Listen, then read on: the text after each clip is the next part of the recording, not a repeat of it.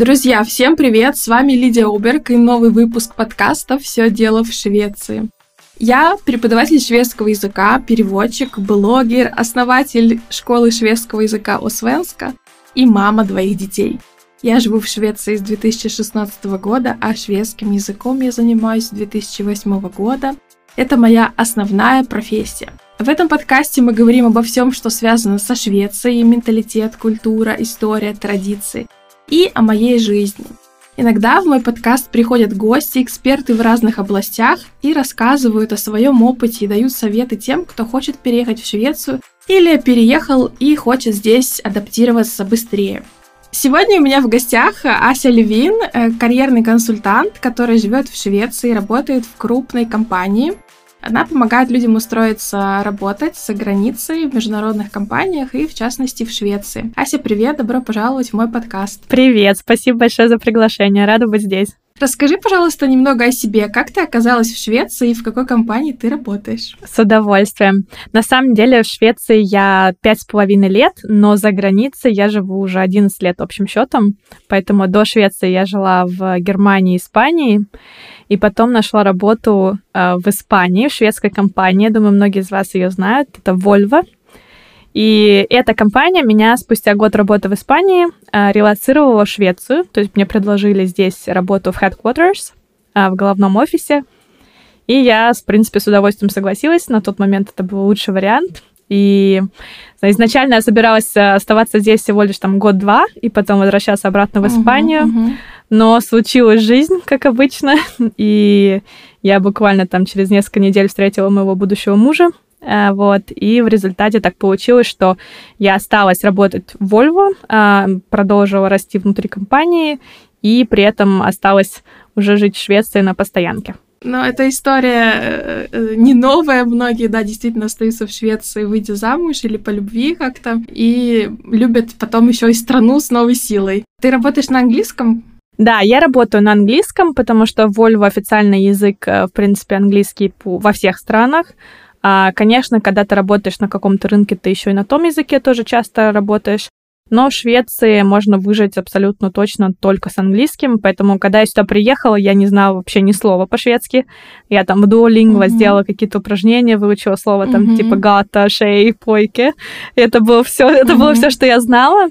Вот, сейчас, конечно, спустя пять лет я просто сама уже выучила язык э, и могу даже работать, я все равно предпочитаю работать на английском, но уже и шведский тоже подтянула. А что у тебя за позиция в компании? Э, да, слушай, я не досказала про это. Я работаю в финансах. Э, в принципе, я практически все время была в финансах и в бухучете, потом я была в контролинге. И сейчас я глава финансов для одного отдела достаточно большого. Это IT э, для коммерческих целей. То есть я как бы как финансовый директор, по сути дела, для отдела внутри э, крупной компании. Вот, как CFO, только в э, headquarters. Это твое основное образование? Ты в первый раз именно по этому направлению оказалась за границей? У меня получается очень такая интересная история, потому что у меня три образования, они все э, смежные, но немножко отличаются. То есть у меня международный менеджмент, маркетинг и финансы образования. То есть уклонно в маркетинг был в одном э, degree в Германии, уклонно в финансы в Испании, в России у меня был э, просто international management. И получается так, э, что когда я искала работу в Испании, я сначала хотела найти работу в маркетинге, но я не видела никаких хороших вакансий, и потом так получилось, что я нашла, увидела очень хорошую позицию в э, финансах, где нужны были языки, и в том числе нужен был немецкий, так как я свободно говорила по-немецки, я туда подалась, и вот так вот получилось. То есть это немножко было совпадение в неком смысле, а, но мне очень понравилось, и вот в мою карьеру я ну, процентов 80 времени работала в финансах. Также я еще работала в HR, то есть на моей предыдущей позиции Volvo я работала с главой HR всего Volvo. А, это, получается, у нас Chief People Officer. Вот, я работала с ней на ежедневной основе, как ее такая правая рука, помощница. И, конечно, очень много всего тоже узнала и про наем в Швеции, и про то, как работают компании. И это было, знаешь, как такое э, смена деятельности э, ради моего интереса, вот, но все-таки я не хотела уходить полностью в это все, поэтому потом, после двух лет, я вернулась обратно в финансы и уже продолжила работать а, с карьерным развитием в моей консультационной деятельности. Но я знаю, что у тебя тоже есть блог, где ты помогаешь э, людям а, определиться с карьерой. Расскажи немножко об этом и еще про подкаст. Да, с удовольствием. Когда я приехала в Швецию, мне было очень тут одиноко, и, если честно, как бы все мои коллеги уходили домой э, после работы, никто не хотел вечерами вместе там что-то делать, и мне очень не хватало друзей. И тогда я снова возобновила свой блог в Инстаграме, э, вот, и хотела найти что-то интересное, чем я могу поделиться. И так получилось, что я начала рассказывать э, на карьерные темы, э, всякие моменты про поступление за границу, про поиск работы. И это все вылилось вот в такую вот э, достаточно большую объемную работу в блоге. Я рассказываю в основном про то, как поступить за границу, либо найти работу за границей, про то, как развиваться в международных компаниях, консультирую людей, которые хотят получить повышение или обговорить условия на работе, какие-то коучинговые вопросы. Вот, и за это время, получается, за пять лет я ну, реально расширила, наверное, масштаб э, вот этих всех консультаций. Mm-hmm. Все начиналось с такой работы один на один, а сейчас в том числе я запускаю всякие проекты там по LinkedIn, по резюме, по сопроводительному письму, где мы работаем в группе. И вот в этом году сбылась моя мечта. Э, мы с моей подругой запустили также еще подкаст, подкаст «Отчаянной карьеристки», э, в котором мы как раз-таки тоже рассказываем Точнее, я со своей стороны рассказываю про моменты поиска работы в Европе, а моя подруга, она эм, со стороны кандидата, скажем так, рассказывает свои впечатления, и мы ей в прямом эфире ищем работу в Норвегии. Интересная концепция. Мы оставим ссылку в описании, обязательно послушайте. И э, подруга из Норвегии, тоже интересно немножко сравнить менталитет шведский, норвежский, так что кто любит Скандинавию и карьеру, и, и деньги, всем срочно в подкаст. Да, Лиза работает в маркетинге, вот поэтому у нее немножко другая сфера, тоже интересно сравнить. Ася, мы сегодня собрались с тобой вдвоем для того, чтобы помочь э, ребятам какие-то дать советы тем, кто в первую очередь находится вне Швеции, и хочет э, переехать. С чего начать? И вообще, какие, давай так скажем, какие сферы наиболее актуальны для того, чтобы э, переехать за границу, ну, там, из России или так называемых третьих стран, э, для которых требуется разрешение на работу в Европе? Угу. А вообще, чтобы переехать а, в Швецию или в другую страну Европы, нужно понимать, что вам нужно соревноваться, по сути дела, со всеми теми, у кого уже есть здесь разрешение на работу. Поэтому чем более высоко квалифицирована у вас позиция или э, чем больше у вас опыта какого-то профессионального, тем, конечно же, вам будет легче искать здесь работу. Либо, если вы получаете здесь образование. То есть э, в зависимости от того, в какой вы ситуации находитесь, вам нужно оценить, какой эквивалент а, вашей позиции а, дома будет, например, в Швеции, есть ли он вообще такой, а, и нужно ли какое-то дополнительное образование, чтобы провалидировать ваш опыт. Ну, например, если вы врач или психолог, да, то вам будет сложно переехать и сразу же начать практику. Это невозможно, потому что нужны всякие дополнительные разрешения. Но если вы работаете там, в какой-то крупной компании, маркетинге, финансах, вам просто достаточно оценить, какой уровень позиции, как называется эта позиция в Европе или там в той стране, где вы хотите.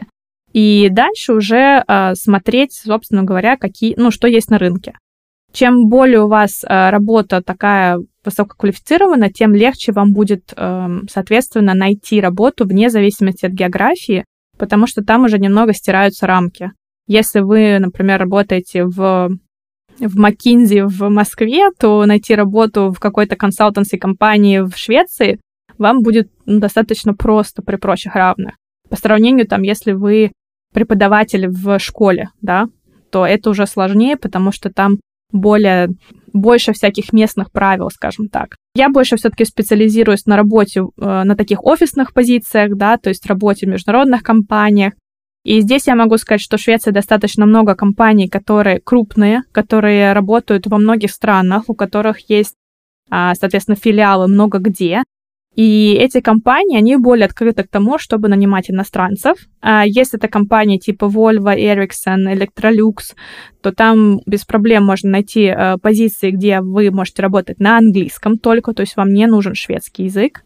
Там Klarna, можно посмотреть какие-то еще, может быть, стартапы, Spotify, да.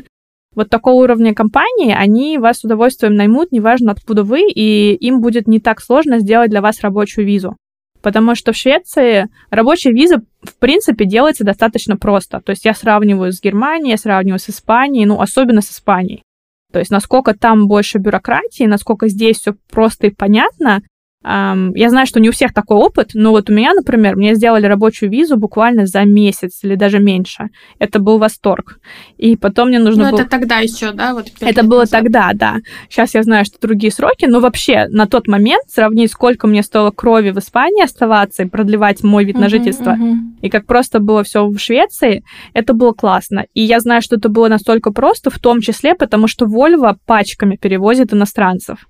И у них уже есть аккредитация скажем так, или какая-то договоренность с налоговой, и поэтому э, налоговая не должна проверять Volvo каждый раз, когда э, компания хочет кого-то перевести. Они это делают там раз в год или, не знаю, раз в какой-то период.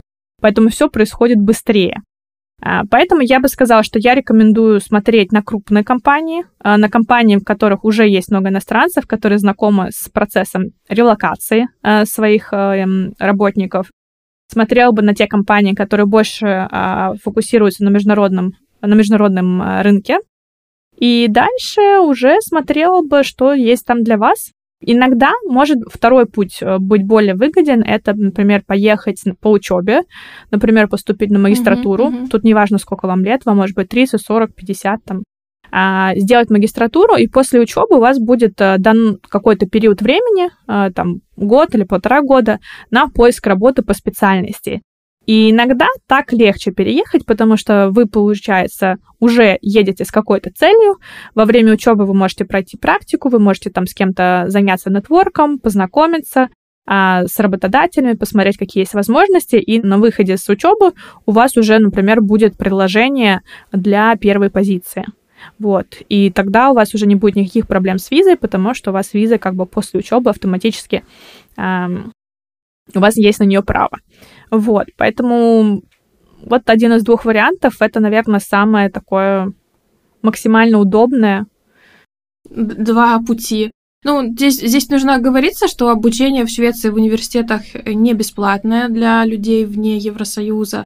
Э, но можно выиграть стипендию, по крайней мере, раньше так можно было сделать. Об этом у меня, кстати, есть отдельный выпуск э, про магистратуру и аспирантуру. Аспирантура, кстати, тоже хороший вариант, э, потому что, переезжая в Швецию, вы сразу получаете ставку некую в университете, исследовательские часы, ну и пишете свою диссертацию и тоже таким образом можно в Швеции потом остаться. Также помимо стипендий от шведского института, отдельно университеты могут выдать стипендии, гранты на оплату обучения и разные международные организации типа Erasmus. Ну, в общем, этим вопросом тоже нужно отдельно заниматься. Поэтому путь учебы, он, с одной стороны, хорош, с другой стороны, к нему тоже отдельно нужно подготовиться. То есть такая релокация будет в два этапа. Большая подготовка к учебе, сбор всего-всего, потом, ну, учеба и уже поиск работы. А у меня, кстати, была ученица, она работала на тот момент в Siemens, э, и она вообще инженер по образованию, там она что-то делала связанное с турбинами, и она нашла имейл, по-моему, какого-то начальника и написала, сказала, что вы знаете, я считаю, что вам нужно, вам нужно взять меня на работу. Как-то она мне так рассказывала эту историю, такая совершенно простая, с одной стороны, Э, но вот правильно то, что ты говоришь, что если у вас действительно какая-то специальность, э, которая востребована в Швеции, и компания большая, которая не боится принимать сотрудников, то это не так сложно. Но тут возникает э, следующий вопрос, где искать такие компании? Мы уже назвали несколько, но их наверняка намного больше. На каких сайтах вообще куда идти, что нажимать, чтобы понять пул вот этих компаний и вакансий? Угу. Я еще просто хочу добавить, что вот особенно направление STEM, да, то есть все, что связано с science, technology, а, экономические какие-то позиции, если вы инженер, то это все вообще без проблем. Где искать вакансии? Ну, в первую очередь, наверное, стоит посмотреть на LinkedIn. Я вообще LinkedIn очень люблю. А, даже если... Мы про него вот сегодня будем еще поподробнее. Я хочу тебя а, опросить. Да-да-да. Вот. И там, конечно, огромные, во-первых, а, просто пул разных вакансий. Во-вторых, вы там создаете свой профиль, то есть вам начинают писать сами рекрутеры, если вы выглядите как привлекательный кандидат. И, на мой взгляд, это, наверное, один из самых лучших путей. Также вы можете писать, конечно же, в открытую, то есть, э, скажем так, тем компаниям, которые вам интересны, даже если у них вакансий открытых нет, вы можете им писать. Это, конечно, там процент успеха будет гораздо ниже, но если вас действительно какие-то компании очень вдохновляют, интересуют, вы можете им писать. И есть другие сайты, по сути дела, там такие же агрегаторы, которые, как LinkedIn, а, просто достаточно в Гугле забить э, вакансии, и вы увидите. Есть вариант также искать работу через агентство, но при прочих равных я не особо рекомендую этот путь. Хотя мою первую работу в Volvo в Испании я как раз-таки нашла через вакансию, которую опубликовало агентство. Но оно опубликовало его точно так же на агрегаторе, то есть, по сути дела, там разницы никакой не было. А, вот, это агентство Page Personnel. У них тоже достаточно много вакансий, которые они публикуют на своих э, сайтах. И у них есть там сайт для каждой страны. Для Швеции все-таки не так много, но тоже есть какие-то варианты.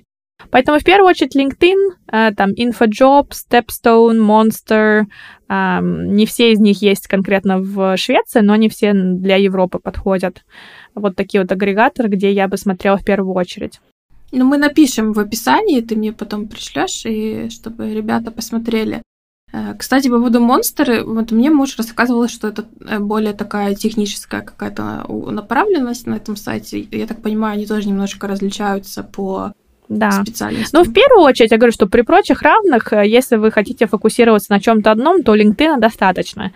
И самое главное тоже еще помнить, что несмотря на то, что там очень много э, вакансий, интересных позиций, все равно там примерно половина вакансий закрывается еще до того, как они куда-то попали и были опубликованы, просто потому что а, ну, в первую очередь, когда вы хотите кого-то нанять, вы сначала смотрите в своем круге знакомств, потом вы спрашиваете своих коллег, своих знакомых, и все это вот так вот закрывается через э, какие-то контакты, поэтому нужно не забывать, э, не забывать про network. И даже тот же самый LinkedIn можно использовать не только для поиска работы, но и как вот предварительный шаг сначала расширение нетворка, а потом уже через нетворк поиск работы. Ну, в некоторых компаниях также есть политика, что если на вакансию подается кандидат, который у них уже работал или, может быть, в другом филиале работает, они в первую очередь его будут рассматривать, даже если другие кандидаты, там их много, они подали внешние. Поэтому тоже не нужно расстраиваться. Есть mm-hmm. разделение на external и internal hiring. То есть, когда у вас есть какая-то вакансия, а, то всегда сначала а, как бы они должны разделить, мы нанимаем только внутри компании на эту позицию, или мы готовы mm-hmm. выйти на а, внешний рынок. И, конечно же, internal больше вакансий, потому что на позиции, которые вышли на внешний рынок, там могут подаваться и люди внутри компании, и извне. Но есть еще дополнительные вот такой вот э, как бы пул вакансий, которые только для internal кандидатов. И да, безусловно, мне кажется, тут хороший момент э, затронула. Если вы работаете или работали в международной компании, э, например, дома, то вы можете податься в эту компанию если вы еще работаете, то тогда вам, конечно же, легче будет перевестись, да, внутри компании. Mm-hmm. Но даже если вы уже, например, там не работали, но у вас есть, а, остались какие-то связи, то вы всегда можете написать а, там кому-то, кого вы знаете из другой страны, и у них узнать, есть ли какие-то открытые вакансии, могут ли они направить ваше резюме а, там, HR или нанимающему менеджеру по какой-то по какой-то вакансии, вот, и тоже воспользоваться этим. Конечно же, при прочих равных перевестись внутри компании всегда гораздо легче безусловно. Потому что, а, чтобы компания была готова нанимать извне, она должна иметь определенный бюджет. А, это все равно стоит гораздо больше а, нанять кого-то извне. Там более длинный процесс отбора, больше интервью, рекрутеры больше задействованы. Вот. Поэтому это и компании выгодно, и вам удобно. Ну, вот компании, которые нанимают иностранных сотрудников, э, они все предполагают, что человек будет на работе на английском разговаривать, и вот такие большие компании, а, они не будут чинить какие-то препятствия к тому, чтобы человек э, несколько лет э, там работал на английском, правильно я понимаю? А, тут э, не зависит, наверное, сколько он лет работает, либо вакансия на английском, либо вакансия на шведском, да, ну, как бы, uh-huh. смотря какой язык компания, на каком языке, например, в компании разговаривают. У нас официальный язык английский, поэтому, uh-huh. да, безусловно, шведы между собой говорят на шведском, но, в общем и целом, никто никогда тебя не заставит учить шведский, потому что официальный язык английский. Uh-huh. Но есть конкретные позиции даже внутри Вольвок, где ты должен разговаривать на шведском, потому что ты, может быть, работаешь там со шведскими а, какими-то с, э, поставщиками или еще с кем-то. Но а, в общем и целом, э, как бы для всей компании правило, что английского для белых воротничков, то есть для офисных работников, достаточно. Uh-huh, Если ты uh-huh. работаешь на фабрике, там обычно просят, наоборот, шведский, а не английский. А, вот, поэтому тут нужно смотреть. Ну, обычно можно такой лайфхак использовать, если название, а точнее, если текст вакансии на английском написан, и нет упоминания, что вам нужно говорить fluently да, на, шв- на шведском, то тогда значит, что все окей, английского достаточно. Если вакансия опубликована на шведском, ну, как бы сто процентов, что вам там шведский понадобится, и тогда ну, просто с английским подаваться туда достаточно бесполезно. И как раз-таки это тоже вам подсказка, на каком языке э, писать заявку. То есть, если, например, вакансия предполагает знание об, обоих языков, и английского, и шведского, но вакансия на английском, значит, подаем все документы на английском. И резюме, и мотивационное письмо, если вы его пишете. А если у нас подразумевает знание двух языков на вакансии, текст самой вакансии на шведском, то пишем на шведском все документы. Ты вот рассказываешь так, и звучит немножко, как будто найти работу за границей, переехать это легко. Но мне кажется, это сложно. Где правда? Она где-то, наверное, посередине. То есть залог успеха иметь э, позицию, которая заинтересует шведов или там в другой стране компанию, и уметь чисто технически себя продать. Правильно я понимаю?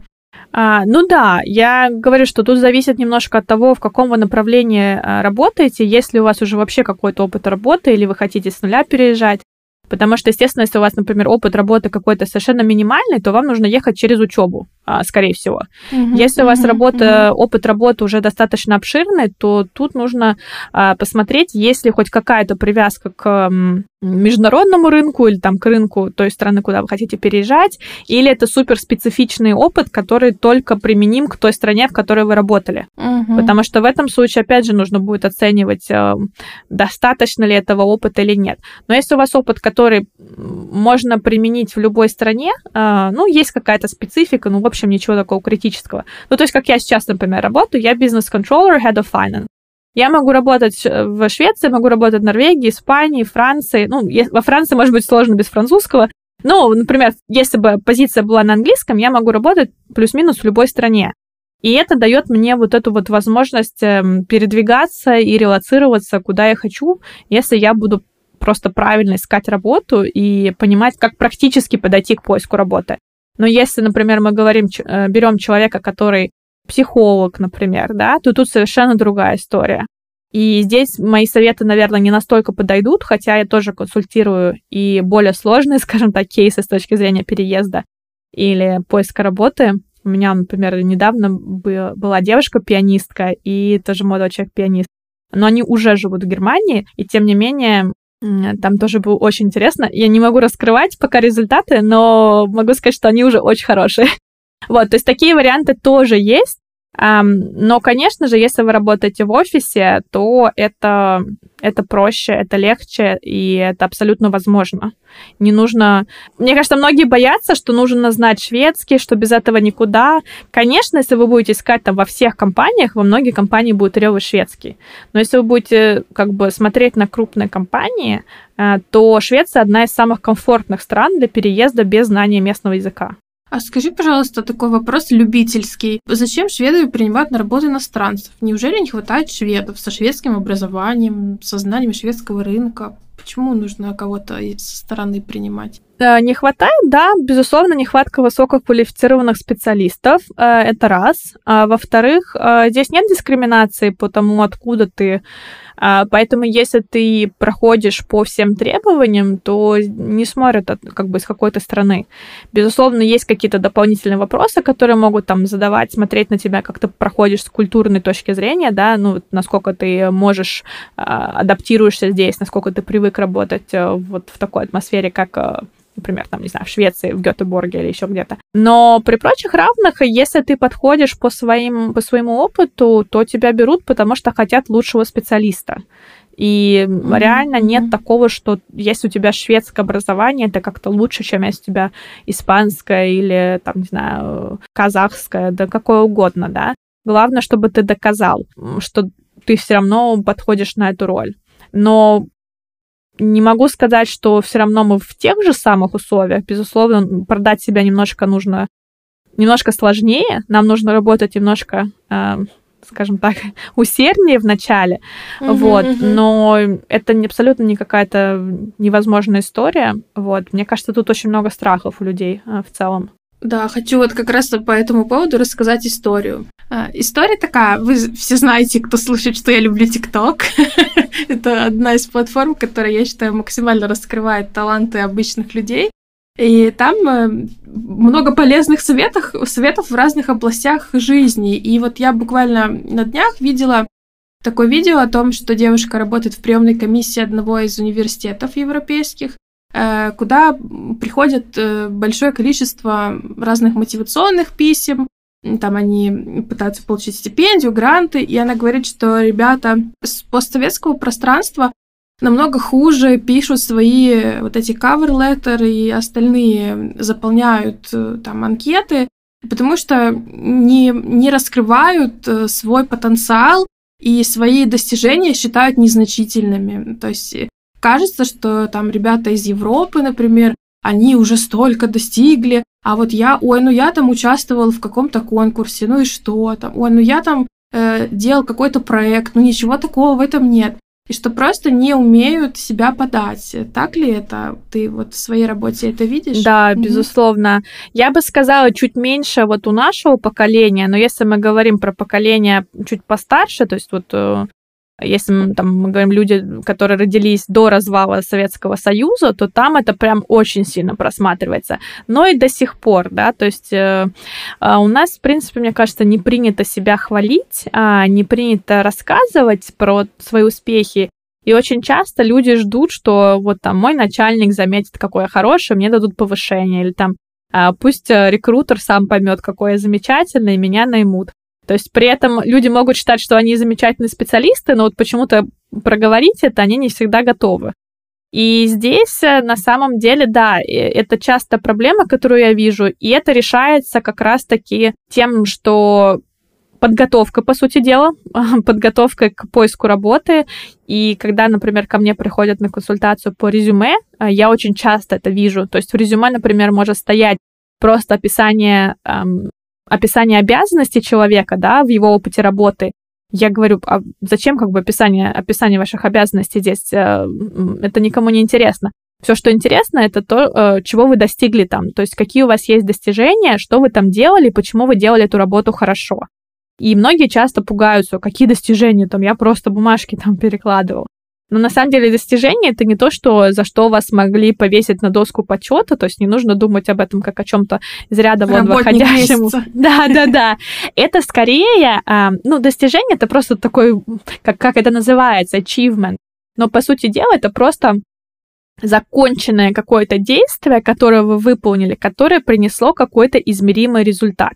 Ну, то есть, например, если вы улучшили какой-то процесс, и теперь этот процесс занимает меньше времени. Если вы э, смогли обработать, там, не знаю, большее количество заявок, чем э, по нормативу у вас есть, вы там, например, работаете в Customer Support, и вы начали, там, вы обрабатываете больше заявок на 15%.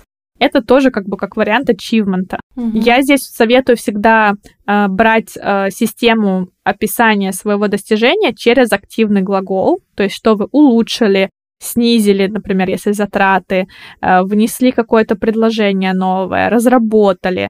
То есть э, глагол в прошедшем времени, дальше вы пишете, что вы сделали, и потом вторая часть достижения — это э, результат. То есть благодаря этому там снизилось издержки компании на этот продукт на 15% или благодаря этому снизил э, количество человека часов на закрытие финансового периода на, э, не знаю, там 5 часов э, в месяц. То есть любые могут быть варианты, даже если вы работаете на каких-то более как бы на более поддерживающих более позициях. мягкой нише.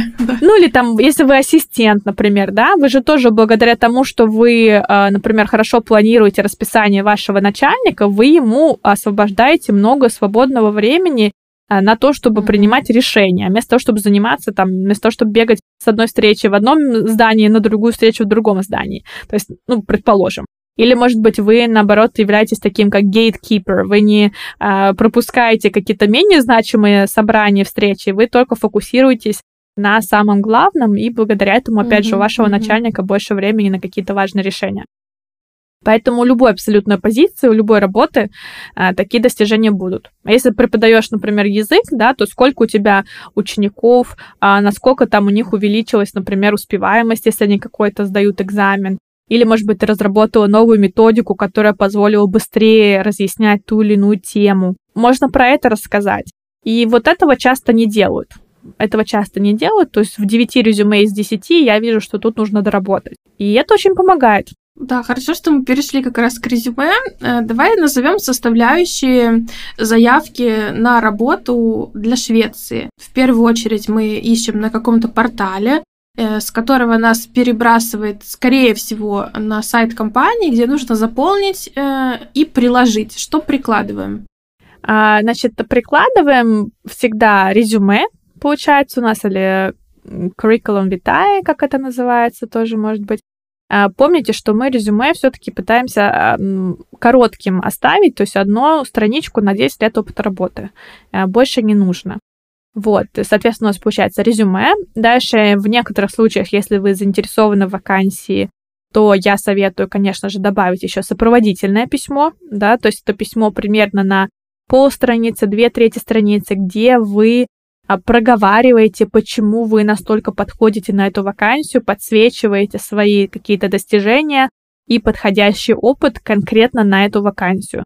То есть если резюме мы, может быть, кастомизируем процентов на 10-20 в зависимости от позиции, от вакансий, то наше сопроводительное письмо меняется достаточно сильно, то есть процентов на 30-40 как минимум, потому что там есть, эм, там гораздо больше фокус на конкретно компанию, почему вы хотите работать в этой компании и конкретно описание вакансии, почему ваш опыт подходит на вот эту вакансию. И дальше в некоторых случаях могут попросить какие-то еще документы. Но в общем и целом я бы сказала, что в Швеции не настолько все эм, требовательны к бумажкам, как, например, там в Германии, да. А в Германии mm-hmm. у тебя, скорее всего, попросят там и твой аттестат, и все твои дипломы, и сертификаты. Швеции, ну, в зависимости от компании, ну, можно, чаще всего такого не требуют. То есть, например, у меня никто никогда не попросил в результате мой диплом, и никто его никогда не видел. Что, на мой взгляд, даже удивительно, потому что они мне сделали как бы рабочую визу и должны были подтвердить мою квалификацию. Но тем не менее. Поэтому обычно этого достаточно, и еще часто там а, теперь такая как бы анкета в начале, то есть ты отвечаешь uh-huh. на какие-то вопросы сразу же в этой анкете. иногда бывает, что там есть вопрос, нужно ли вам спонсорство для визы. Вот, такой может быть вопрос. И его там нужно написать, что да. Да или нет. Нужно. Ну, в данном mm-hmm. случае, если у вас нету визы, да, если вам нужно спонсорство для визы, вы пишете да. Иногда могут спросить, если у вас уже разрешение на работу в этой стране. И, конечно, если вы видите такие вопросики, то, ну, это может быть таким небольшим красным флагом. Не обязательно, что они тогда ваше, вашу заявку отметут, абсолютно нет. А, но я обычно немножко напрягаюсь, наверное, когда я это вижу. Mm-hmm, вот, mm-hmm. поэтому обязательно всегда подавайтесь на достаточно большое количество вакансий. Не ждите, что вы подались на 10-20 вакансий. Почему мне никто, никто не звонит? То есть при прочих, а, ну, если мы так вот э, немножко сделаем шаг назад и поговорим про а, воронку вакансий. Наверное, слово воронка да. не самое идеальное, но... Слово воронка. Да, но, но в общем, просто... Все про продажи думают. Да, тут не про продажи, а просто, если вы подумаете вот от обратного, вы хотите получить, скорее всего, два, а, ну, минимум два, а лучше три оффера, да, чтобы у вас было из чего выбирать. Хотя в некоторых случаях одного достаточно. Ну, предположим, вы хотите два оффера. Чтобы два оффера получить, вам, скорее всего, нужно там попасть на последний этап на 4-6 э, интервью. Угу. Чтобы попасть на последний этап на 4-6 интервью, вам нужно попасть там на 10-15 вторых интервью. Чтобы попасть на 10-15 вторых интервью, вам нужно попасть там на 30 30-40 э, первых интервью. Чтобы попасть на 30-40 первых интервью, вам нужно э, пройти скрининг там в 60 компаний, 70 компаний. Чтобы пройти mm-hmm, скрининг mm-hmm. 60-70 компаний, вам нужно подать там больше сотни заявок. То есть ожидать офер а, после а, небольшого количества заявок, это просто зря расстраиваться. Особенно если мы говорим про смену географии, смену индустрии, то у вас, естественно, сразу же вот КПД, скажем так, снижается. Поэтому если вы релацироваться хотите, то вам нужно умножить количество заявок там на 1.5 на 2, потому что вам, естественно, а, какой-то процент компаний будет отказывать просто за счет того, что они не готовы вас перевести, или у них а, есть такой же хороший кандидат такого же уровня, но он уже там. Uh-huh, uh-huh. Соответственно, вы как бы вы должны рассчитывать, что когда вы меняете какой-то важный компонент вашего рабочего пути, вот география, как я сказала, индустрия, а, может быть, позиция, которая сильно меняется, это все утяжеляет поиск работы, но если вы на это рассчитываете изначально, то мне кажется, все не так страшно. Просто главное понимать это и не расстраиваться, как многие делают после там, двух недель поиска, э, подали 20 заявок, мне никто не пишет, все, никому я не нужен в Европе, никогда не перееду. Uh-huh, uh-huh. Абсолютно не так. И еще, мне кажется, важный пункт э, сказать, что в Швеции очень долго все длится. То есть процесс да. поиска работы, да, то есть сами даже рекрутеры после того, как вы послали заявку, э, ну, бывает совершенно, меня до сих пор это изумляет, могут позвонить спустя полгода и пригласить на интервью. Да, да. Коне... Это факт. Да, вот, подтвердишь. То есть, конечно, обычно все не так ужасно, не все так долго, но а, на при условии хорошего профиля вам все равно нужно закладывать а, ну, минимум 6 месяцев, между 6 месяцами и годом на поиск работы. И когда вы найдете, получ, получите офер, а, вам все равно скажут какую-то дату, скорее всего, через несколько месяцев. Если вы можете начать mm-hmm. раньше, отлично, часто они будут рады, но если вы уже где-то работаете, вам нужно будет отработать на старом месте 1, 2, 3 месяца обычно в Швеции. Да. И поэтому mm-hmm. работодатель mm-hmm. как бы рассчитывает, что, возможно, вы сможете начать не сразу, а через какое-то время. Да, некоторые аж там через полгода только готовы вас принять или готовы ждать долго, это факт. Но ты вот предвосхищаешь мои вопросы, вот ты про воронку рассказала и про длительность. Могу добавить, что и внутри Швеции, находясь внутри Швеции, поиск работы тоже занимает долгое время. Вот, например, мой муж последнюю свою вот нынешнюю работу он где-то полтора года искал. У него были оферы, которые ему не подходили по разным причинам, и вот именно работа, которая там 10 из 10, она действительно будет долго искаться, особенно в Швеции с их отпусками, праздниками. А, ну, то есть... Э, если да. честно, мне кажется, полтора года, если ты, как бы, у тебя есть уже работа текущая, ты никуда не торопишься, да. ты ждешь mm-hmm. той самой работы 10 из 10, это вообще как бы нормально. Как бы любую работу, примерно, там, более-менее, как бы, новую какую-то работу, я думаю, что можно, уже находясь здесь, найти там примерно за полгода. А, mm-hmm. Иногда mm-hmm. чуть дольше. А если вы ищете за границей, я вот говорю, что нужно добавлять немножко больше времени. Mm-hmm. Mm-hmm. Это очень ценная информация. Да. Ну а внутри компании быстрее. Внутри компании, конечно же, можно найти работу буквально там за месяц новую. Ну, это оптимистический прогноз. Я не знаю, у меня вот я нашла за две недели мысли. Я на...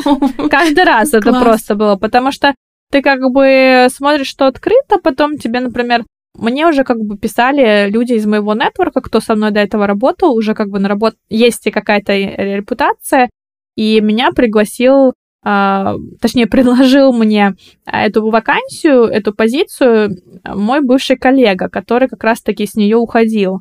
И так как он меня порекомендовал нанимающему менеджеру, меня буквально там сразу же проинтервьюировали и сделали офер, я не помню сейчас, ну, по-моему, за три дня, что ли. Но это было очень быстро. И я им сказала, что мне, конечно, нужно еще там месяц отработать на моей старой позиции, вот, и спустя месяц или там пять недель я уже начала на новой работе. Вот, поэтому, да. Ну, это как раз хороший пример того, что в Швеции полагаются сильно на э, референсы, рекомендации, э, то, что кто-то, коллега, бывший начальник, э, поддерживаются эти отношения в рабочем ключе, и это очень важно для Швеции. Это вот такой вот рука руку моет, но не в плохом смысле, А хорошим, да. Хорошим. Здесь нету такого, как, э, мне кажется, вот как у нас там, ой, это мой брат, э, дядя, Блад, да. да. Здесь именно чистый нетворк, который существует везде. Мне кажется, это очень здоровая а, вообще как бы ситуация, потому что, естественно, если ты с кем-то работал, этот, этот человек работал хорошо, тебе легче представить, что с ним будет дальше работать точно так же хорошо. Поэтому обязательно надо не пренебрегать этим, ходить на разные ивенты, конференции, знакомиться с людьми, писать им в LinkedIn, поддерживать отношения с бывшими менеджерами, с бывшими коллегами максимально. Потому что я честно тебе скажу, вот, э, ну, я в Volvo уже, получается, 6,5 лет, общим счетом, да, и это долго. Ну, изначально у меня не было никогда такой мысли, что я буду в компании столько времени в одной. Вот, я и переезжать переезжала каждые там три года, а уж э, в компании я точно себя не видела так много. Но настолько уже здесь выстроился нетворк, выстроилось, эм, ну, вот это вот знание, кто где работает, как все работает, как, как все устроено, какие есть отделы, эм, что просто намного легче уже. И вот это вот иногда эм, тебя очень позитивно, но удерживает внутри компании. Ну, шведы известны тем, что у них достаточно сильный тимбилдинг, также разные кик-оффы, мероприятия, э, поездки. Я помню даже, когда я работала в муниципалитете, у нас был выезд в СПА. ну, кто, кто бы не хотел этого. У нас, кстати, нет, потому что у нас все, все достаточно так вот э, э, более официально, я бы сказала. Э, но в основном все это объясняется тем, что в Швеции же они не могут там давать тебе если тебе сделают какой-то подарок на Рождество от компании, и там mm-hmm, сумма mm-hmm. больше определенной, от определенной суммы, и цена больше определенной суммы, то тогда придется там платить налог на это. То есть у них mm-hmm. мало каких-то бенефитов дают в таком формате. Но мне кажется, в небольших компаниях это больше принято. У нас все-таки не настолько. Но да, отношения с коллегами хорошие, и мне это очень нравится. Очень люди приятные. Я бы сказала, что вот по культуре культурному такому впечатлению у нас, во-первых, международная команда, то есть в некоторых отделах угу. может быть э, там 30% иностранцев, иногда 10%, немножко по-разному. Но в целом люди очень такие открытые, очень вежливые, и в целом нету такой супер эм, жесткой, как сказать, конкуренции, как, знаешь, вот я себе mm-hmm. представляю э, в каких-то американских компаниях, типа investment banks, э, где все ходят mm-hmm. по головам mm-hmm. друг друга, то здесь, наоборот, все такое ради общего блага, ради блага компании. В основном все люди пытаются договориться, найти консенсус. Мне вот это нравится. Ну, это к разговору о шведском менталитете, политике не единоличного принятия решений, чтобы все могли высказаться, совещание. Да, это тоже тема разговора большая, интересная. Давай вернемся к составляющим заявки. Мы поговорили чуть-чуть о резюме. Ты упоминала, что нужно четко обозначать свои результаты. Э, какие-то, может быть, еще дополнительные советы и, или, может быть, ошибки, которые люди делают, ты можешь назвать в резюме? Э, в международном плане, когда да. устраиваются. Конечно. Значит, в резюме получается, что у нас э, очень часто ошибка это длина, как я говорила, что люди пишут 2-3 страницы резюме. Э, это абсолютно не нужно. Дальше, часто ошибка, когда люди дают э, ненужную информацию о себе, например, дату рождения, там, не знаю, семейный статус, религию и так далее. Этого всего не нужно указывать. В шапке мы только говорим свое имя, фамилию, а, потом указываем через дефис в идеале ту позицию, на которую вы подаетесь, например, там Ася Левин, там, не знаю, бизнес-контроллер. А, дальше у нас... Ну, э, вот эта шапка должна соответствовать той позиции, да, ко- да, которая да, заявлена. Да, да. То есть сразу mm-hmm. же вы себя позиционируете как вот этот вот бизнес-контроллер или там, не знаю, маркетинг-менеджер. Дальше у вас есть, э, дальше у вас телефон. И, естественно, если вы ищете за границу, у вас может быть не быть э, шведского номера телефона, но это важный пункт. Поэтому я вам советую через Skype купить себе шведский номер. А, то есть вы, получается, а, будете все звонки получать через этот шведский номер виртуальный в скайпе на свой телефон, ну, в смысле, на в приложении в скайпе. То есть uh-huh, можете отвечать. Uh-huh. И это очень удобно, потому что сразу же Э, ну, такой вот убираете как бы красный флажок для рекрутера, эм, потому что одно дело сказать потом, когда вы уже понравились, что да, мне нужна помощь в релокации, uh-huh, uh-huh. а совершенно другое, если вы с самого начала такие говорите, ну, мне надо, мне надо, мне надо. Поэтому снижаем вот эту вот э, нужду, скажем так, с вашей стороны, mm-hmm, и используем mm-hmm. шведский номер телефона или там местный, в какую страну вы ищете работу, в какой стране вы ищете работу. А, Имейл нужно правильный, то есть не нужно никаких, во-первых, там Яндексов и так далее, не нужно никаких цифр в вашем имейле. Имейл по европейской системе это имя, фамилия, а, либо имя, точка, фамилия, собака gmail.com, ну, тут такой самый стандартный вариант. Если ваше mm-hmm. имя, фамилия популярна и уже занят такой email, ну, постарайтесь, например, использовать там первое имя, только первую букву имени, точка, фамилия, что-то такое. Но он должно быть э, таким чистеньким, скажем так, ваш email. Хочу сказать на эту тему. Ну ладно, говори, говори. Потом ага. при... Я работала в интеграционном проекте весной, и мне часто приходило очень много имейлов от э, тех, кто хотели поучаствовать, тех, кто участвовали. И я открываю почту, и там, э, ну, знаешь, такие имейлы типа э, Валентина Шоколад или адми- администрация города, или там киска мурыска. Я такая, господи, что? И я понимаю, что люди эти же имейлы используют в коммуникации со шведами. И у нас даже на одном из занятий было задание просто взять и сделать имейл, имя, фамилия или фамилия, имя, э, и, ну, как бы его вставить в резюме. Потому что это выглядит э, очень страшно. Особенно для шведов, которые эти слова, которые написаны латиницей, ну, просто не понимают, что это за набор букв. Да, да, я, тебе, я вот спасибо, ты просто подтвердила мои слова, потому что каждый раз, особенно если я, я вижу какой-нибудь кошечка 652, у меня просто глаза mm-hmm. на лоб лезут. Поэтому, да, имейл. И еще, если у вас сложно э, читаемая фамилия на латинице, ну, то есть, например, какие-нибудь буквы «щ» и так далее, то посмотрите, может быть, сократите свой email хотя бы, чтобы, может быть, не вся фамилия была, а только начало. И mm-hmm. так будет просто проще. Я даже слышала про такие вот, эм, скажем так, эм, неподтвержденные scientifically, но есть такие эм, опыты, когда можно сократить просто свою фамилию. Э, ну, например, Ирина Шейк, mm-hmm. да, вот по сути дела, у нее же фамилия mm-hmm. не Шейка, у нее там супер длинная фамилия. Да. То вы тоже можете сократить свою фамилию в резюме, в LinkedIn, везде, в имейле, и потом уже, как бы, когда вы подаетесь, именно уже оформляете контракт, тогда вы дадите свою полную фамилию. Ну, потому что на самом деле это не так важно. Конечно же, если mm-hmm, у вас, например, там университетские э, дипломы нужно показывать, у вас должна совпадать фамилия и в дипломе, и в, в заявке. Но вот я такой слышал mm-hmm. опыт, и, честно говоря, я думаю, что это не такой плохой вариант.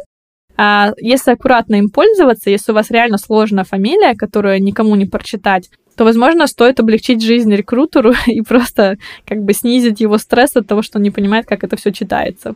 Дальше после шапки у вас получается а, идет раздел summary. И summary это буквально 2-3 предложения, какой э, вы замечательный специалист. То есть вы начинаете с позиционирования себя, кто вы. Например, там experienced business controller with five years of international experience in ну, сейчас повторение слова experience получилось, там нужно подумать как-нибудь по-другому. Mm-hmm, ну, mm-hmm. в любом случае, кто вы, сколько у вас лет опыта работы, в каких компаниях, в какой индустрии, если у вас индустрия подходит под эту вакансию. Если у вас, например, есть международный опыт, там, with extensive international experience across Europe, а если это международная компания, это может быть очень подходящая.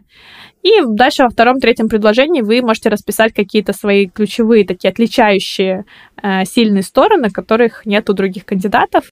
Может быть, у вас, например, есть первое образование техническое, да, то есть вы после этого mm-hmm. еще получили второе.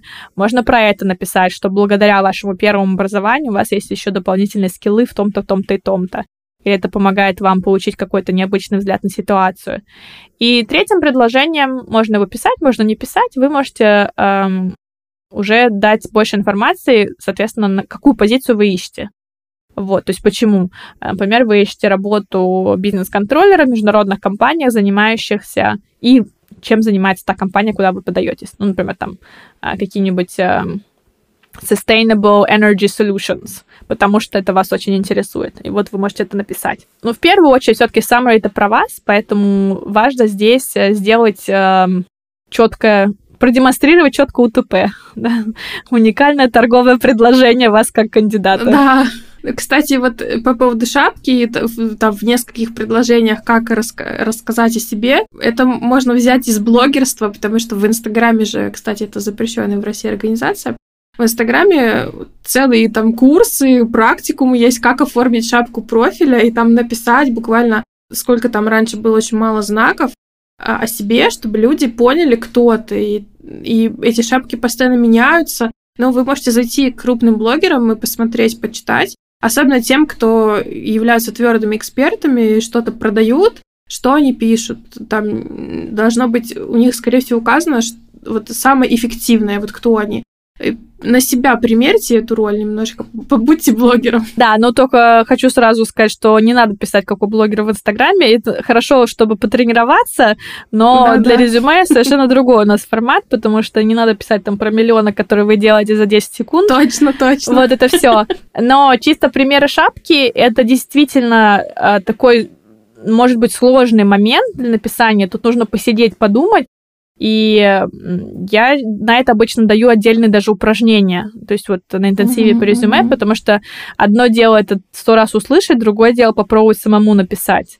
Вот, поэтому можно посмотреть э, примеры э, у меня в блоге, можно посмотреть всякие примеры, например, гарвардского резюме, то есть э, у ребят, которые да, закончили топ-школы или там работают в топ-компаниях, у них вот эти summary хорошие. Можно посмотреть в LinkedIn, э, у некоторых summary тоже написано, они обычно длиннее в LinkedIn summary, чем в резюме, uh-huh, но uh-huh, если uh-huh. вы это сократите до, как я сказала, там буквально трех-четырех строчек, то вполне себе это может быть таким inspiration для вас, вдохновением. И после summary у нас идет раздел key skills, я люблю его предлагать, он не обязателен, но мне кажется, это очень хороший такой вариант. Key skills мы пишем буквально... Какие, какие Ключевые skills? навыки. Key... А, ключевые. Ключевые ага, навыки, то есть самые основные навыки — это hard skills, это soft skills, то есть твердые скиллы, мягкие скиллы, не знаю, как по-русски. Это могут быть какие-то программы, если вы IT, в IT работаете, это может быть стак, Uh, то есть те программы, в которых вы разбираете там языки программирования и так далее. И это все не очень длинно, и тут мы только самое важное подчеркиваем и самое релевантное для позиции. То есть этот раздел будет тоже меняться в зависимости от того, на какую вакансию вы подаетесь.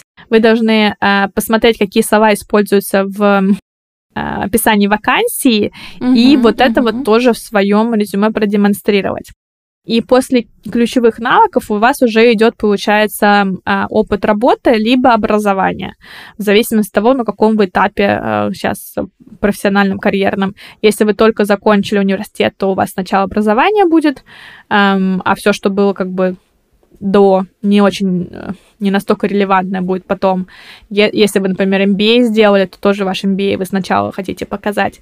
А если вы уже специалист с опытом работы, то опыт работы идет сначала. Опыт работы у нас всегда в обратном хронологическом порядке, и пишем только релевантные вещи. Вот, и в опыте работы тут уже очень важно, это, это реально такой очень значительный раздел. Здесь последний опыт работы мы, естественно, расписываем чуть подробнее, то есть у нас может быть там 4-5 буллет-поинтов, э, где мы через активный глагол пишем свои достижения.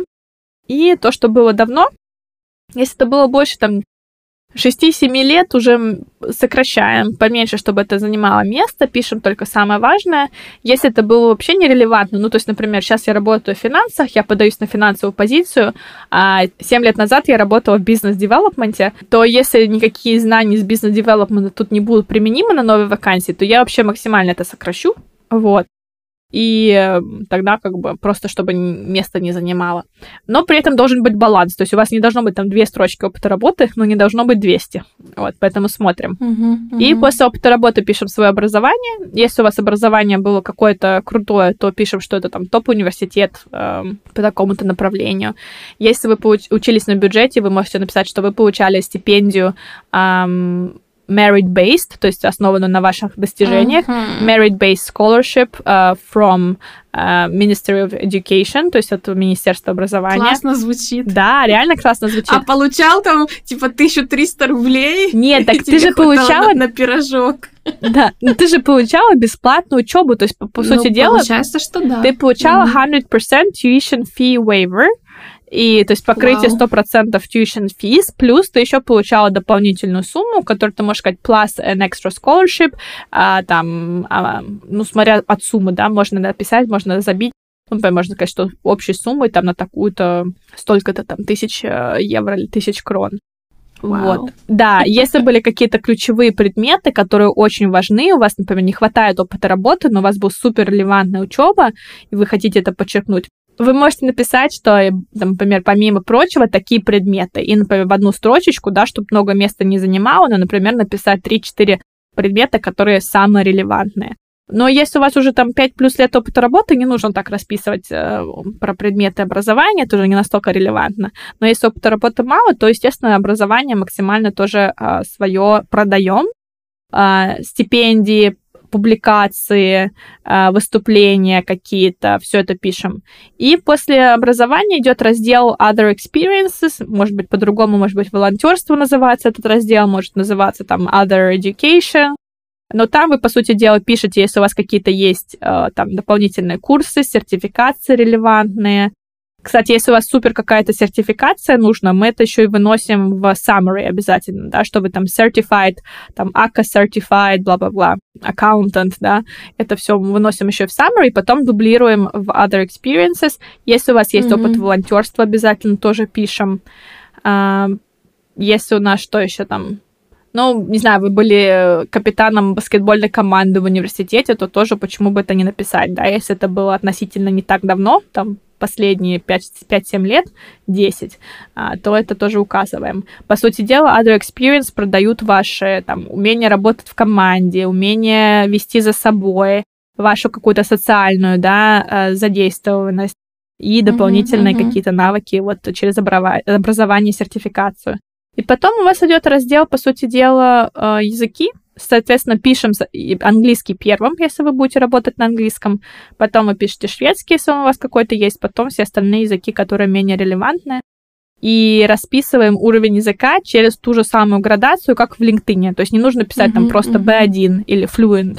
Пожалуйста, посмотрите, как в LinkedIn это написано. Обычно это там uh, professional proficiency in English written and spoken, или там может быть full professional uh, proficiency, может быть limited professional proficiency. Вот, поэтому в LinkedIn, пожалуйста, посмотрите и используйте это. И все. Mm-hmm. Иногда можно написать хобби, Uh, буквально одной строчкой, если у вас есть что-то интересное. У меня подруга написала, что она любит оперу, и ей было там 20 лет на тот момент, и рекрутеру это очень понравилось. Он такой, как необычно, вам uh-huh. всего так, ну, вам вы такая молодая, вам нравится классическая опера, то есть это послужило uh-huh, таким как uh-huh. якорем для разговора, э, моментом таким, чтобы зацепиться и спросить про это. Uh-huh, да, uh-huh. да, то есть можно, надо написать, то есть, в принципе, в Швеции хобби окей. И, наверное, последнее, что скажу по поводу фотографии, использовать или нет.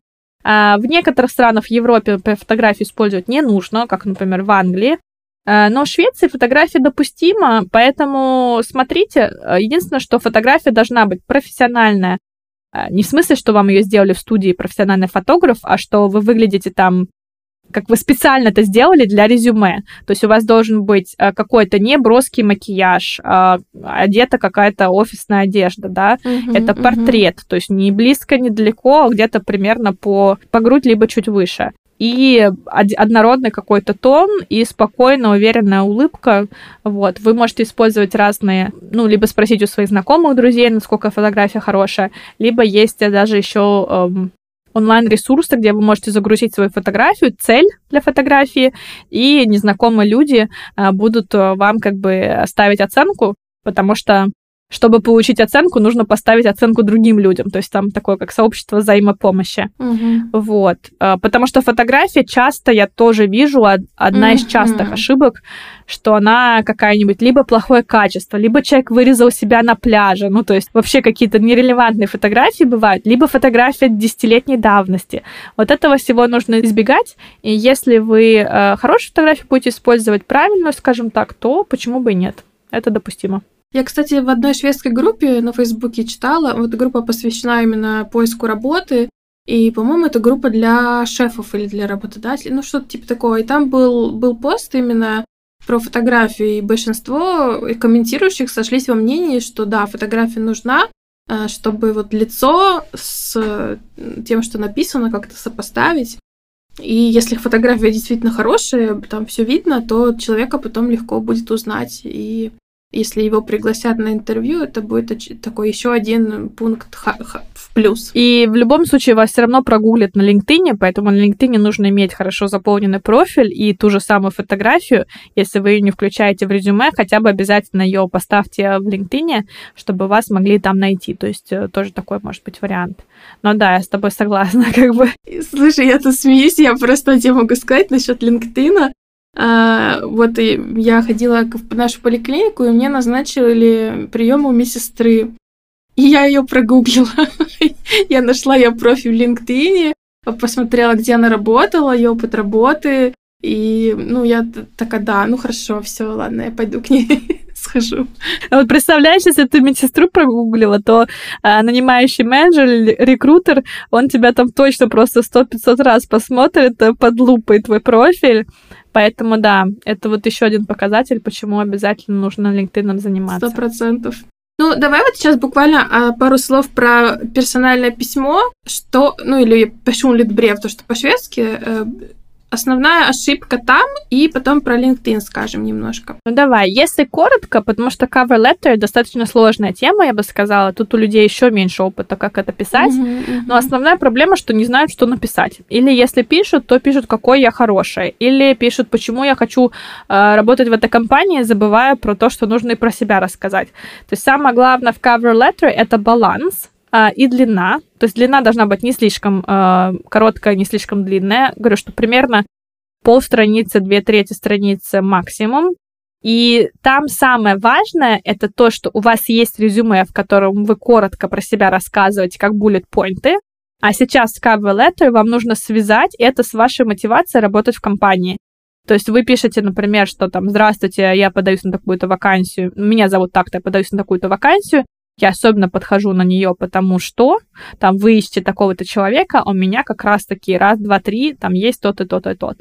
И также вы упоминаете про свою мотивацию, почему вам интересна именно эта индустрия, почему вам интересна именно эта компания, то есть, может быть, компания а, в той... Ну, во-первых, может быть, индустрия вам интересна, потому что вам близки какие-то ценности, там, по sustainability вам интересно. Вот эта компания, она занимается тем, что а, находит какие-то альтернативные источники энергии.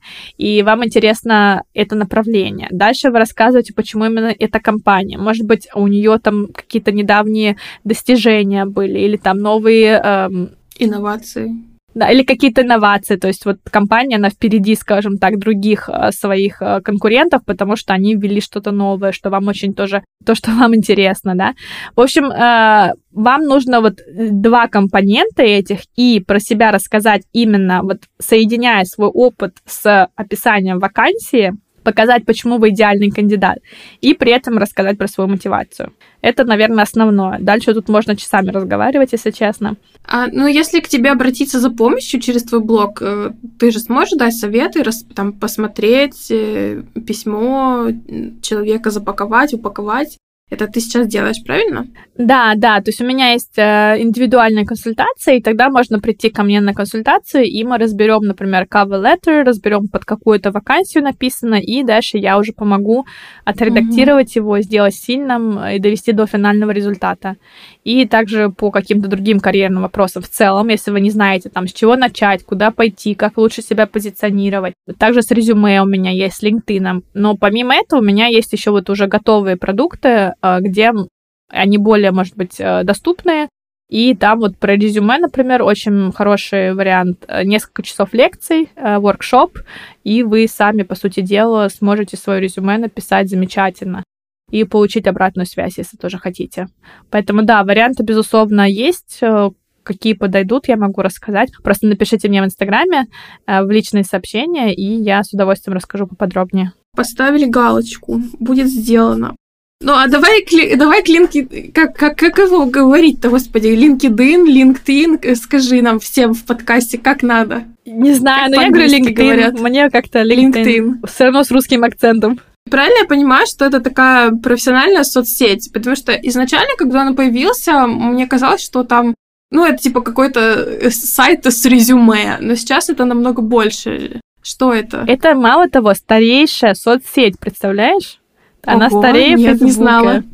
Вот, это профессиональная соцсеть, а, она очень хорошо развивается, растет там буквально каждую секунду новый пользователь. Я, я не скажу тебе сейчас цифру, но там в районе миллиарда пользователей, мне кажется. Угу, То есть угу. огромная соцсеть, которую мы используем как для поиска работы, так и для развития нетворка, построения персонального бренда. То есть LinkedIn, если вы хотите работать где-то в Европе, в Америке, то есть вот э, в как бы западном мире, скажем так, то вам LinkedIn нужен будет обязательно. И даже если вы работаете в каких-то более арти, таких вот... э, Творческих. Вы ближе к искусству, не, не в Арктике, в смысле, что если вы на каких-то позициях ближе к искусству, то Мгм. тоже а, вы можете LinkedIn использовать себе на пользу. Поэтому ну, я советую заглянуть туда и посмотреть. В LinkedIn сидит очень много рекрутеров. То есть, по сути дела, там процентов 60-70 рекрутеров в Швеции ищут э, кандидатов проактивно, а, и Мгм, они мгм. ищут э, кандидатов через LinkedIn. Поэтому, если у вас там хороший профиль, и вы используете нужные ключевые слова, которые совпадают с вашим профилем, то вам начнут писать рекрутеры сами, приглашать на какие-то позиции. Поэтому вот. Ну, я знаю, что у многих, вот опять же, с постсоветского пространства нет профиля там. У меня есть, но он очень дохлый, и я, по-моему, его удалила. У меня есть планы по развитию дальше э, своей работы с выходом на другой рынок, ан- англоговорящий, и сто процентов нужно для этого развивать э, LinkedIn. Я так понимаю, у них есть свои инструкции, советы именно на платформе, где можно почитать, да, но есть же еще там типа Ютуба и других ресурсов, где можно почитать, посмотреть э, советы. ну и Есть много тебя. всяких и бесплатных ресурсов, и я думаю, что базу вы сами сделаете. А, то есть там нужна фотография, нужен фон, нужен summary, то есть много чего вы используете своего резюме. А потом вы заполняете свой опыт работы, добав- добавляете туда свои ключевые навыки, просите людей поставить плюсики на эти навыки. Мгм, мгм. добавляете какие-то рекомендации, если кто-то вам пишет, и э, потом расписываете свой опыт работы, свое образование. Вот, поэтому много чего вы копируете из резюме, много чего интуитивно, а если вы хотите свое резюме прям как бы отполировать, то, пожалуйста, да, есть какие-то... Обращайтесь как бы к тому, э, наверное, профессионалу, которому вы доверяете, потому что вот карьерные коучи и карьерные консультанты очень часто занимаются именно LinkedIn, так как это один из ключевых инструментов. И м, мгм.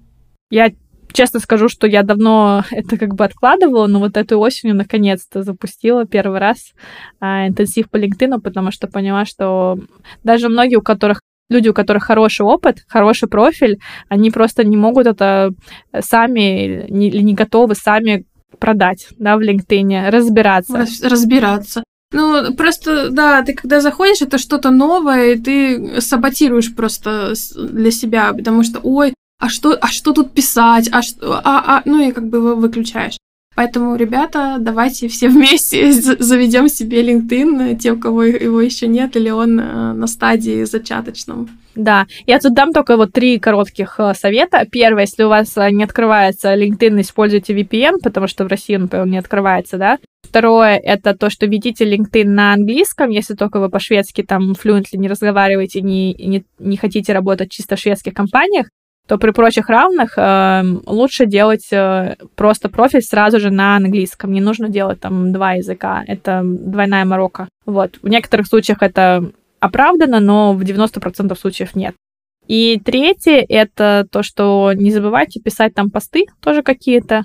Вот, это кажется сначала сложно, страшно, на самом деле достаточно буквально там раз э, в месяц для начала оживлять свой профиль, и у вас уже а, начнут гораздо алгоритм начнет ваш профиль выше в поиске всегда показывать. В LinkedIn свои алгоритмы, но они очень сильные, и поэтому, если вы не будете сидеть на этой платформе там, да, если вы на нее заходите раз в полгода, у вас будет гораздо меньше шансов, вы будете меньше показываться в поиске, чем если вы там будете показываться на 5 минут там каждый день или там каждые два дня.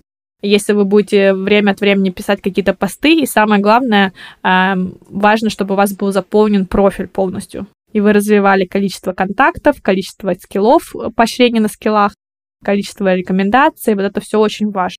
Потому что там есть даже свой э, такой score, то есть своя шкала, по которой ваш профиль оценивается алгоритмом, и чем выше этот э, балл, тем больше у вас будет возможностей, скажем так, внутри этой платформы. Прикольно.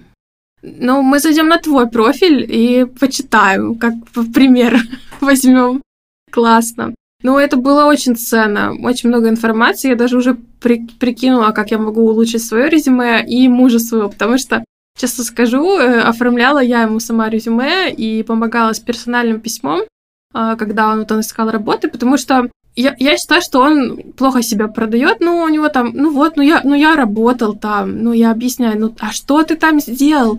Расскажи, там, ну как, ну, ну, ну, в общем, да, это однозначно, нужно этому уделить время. А, спасибо тебе большое. Задам тебе последний вопрос, который всем задаю, кто приходит в мой подкаст.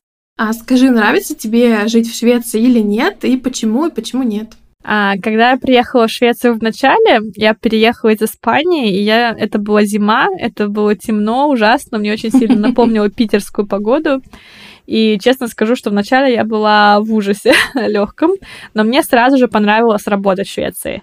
И сейчас со временем, когда я уже больше привыкла к погоде, тут слегка лучше, чем в Питере погода, но все равно, конечно, такое.